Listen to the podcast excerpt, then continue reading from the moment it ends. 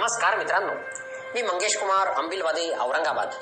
तुम्हा सर्वांचं वाचन कट्ट्यामध्ये मनपूर्वक हार्दिक स्वागत. मित्रांनो मी आज वाचन कट्ट्याच्या माध्यमातून फारुख यस काजी यांनी शब्दांकित केलेली सुंदर परिकथा सूर्य चंद्र आणि कोंबडा ही खास आपल्यासाठी घेऊन आलोय. कथा वाचनाला सुरुवात करण्यापूर्वी ही कथा पूर्णपणे काल्पनिक आहे. ही कथा केवळ आणि केवळ फक्त मनोरंजनासाठी रचण्यात आलेली आहे. या कथेतून अंधश्रद्धा पसरविण्याचा कोणताही हेतू नाही. कथा वाचनाला सुरुवात करतोय.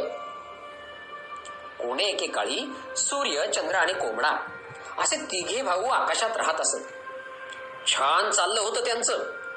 सूर्य सकाळी उठून कामाला जायचा. तोवर कोंबडा आणि चंद्र घरातील काम पाहायचे.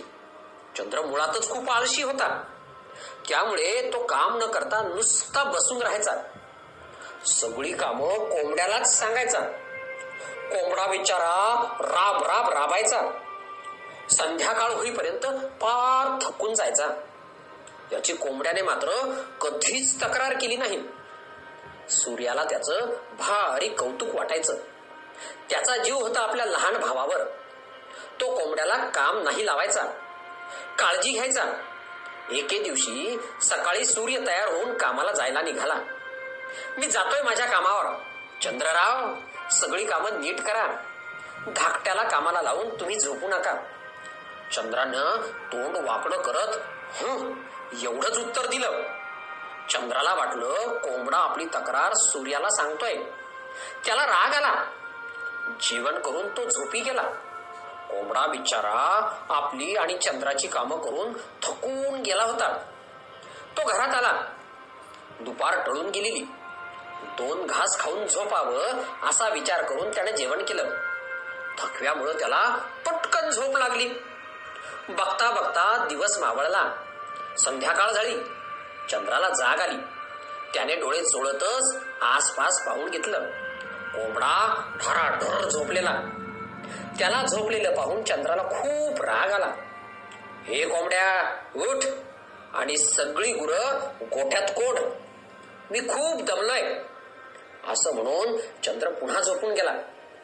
कोंबडा झोपेत होता. त्याने चंद्राला हो असं उत्तर दिलं खरं पण तो पुन्हा झोपी गेला. काम झालंच नाही. चंद्र उठला तेव्हा अंधार पडू लागला होता. पाहतो तर काय कोंबडा अजूनही झोपलेलाच गुर बाहेरच. म्हणजे या आळशी कोंबड्याने काम केलंच नाही तर? चंद्राने त्याला आपल्या अणुकुचीदार हातांनी पकडलं. आणि सरळ पृथ्वीवर फेकून दिलं. कोंबडा खाली आला. इकडे सूर्य आपलं काम संपवून घरी परत आला. तेव्हा त्याला त्याचा लाडका भाऊ कोंबडा कुठेच दिसेना. त्याने खूप शोधाशोध केली. हाक मारली. पण काहीच उत्तर आलं नाही. कोंबडा कुठेच दिसेना. तू पाहिलं का त्याला? सूर्याने असं विचारताच चंद्राने आपली चूक कबूल केली.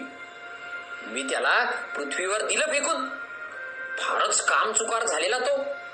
बस त्याला कामाला लावून तू झोपा काढायचा. मला माहिती आहे त्याने तुझी कधीच तक्रार केली नाहीस. पण तू त्याला त्रास देत राहिलास. आता इथून पुढे मलाही तुझ्यासोबत राहायची इच्छा नाही. इथून पुढे माझा दिवस आणि तुझी रात्र. मी मावळलो की तू उगवशील आणि तू मावळला की मी उगवेन. सूर्य मध्येच थांबला. त्याला कोंबड्याची आठवण झाली. कोंबडा जो की आपला लहान भाऊ आहे तुझं त्याच्यावर कधीच प्रेम नव्हतं. तोही मी उगवताना आनंदाने आरवेल. मात्र तू आलास की तो झोपी जाईल. त्या दिवसापासून सूर्य उगवला चंद्र गायब होतो. आणि रात्र झाली की सूर्य गायब होतो.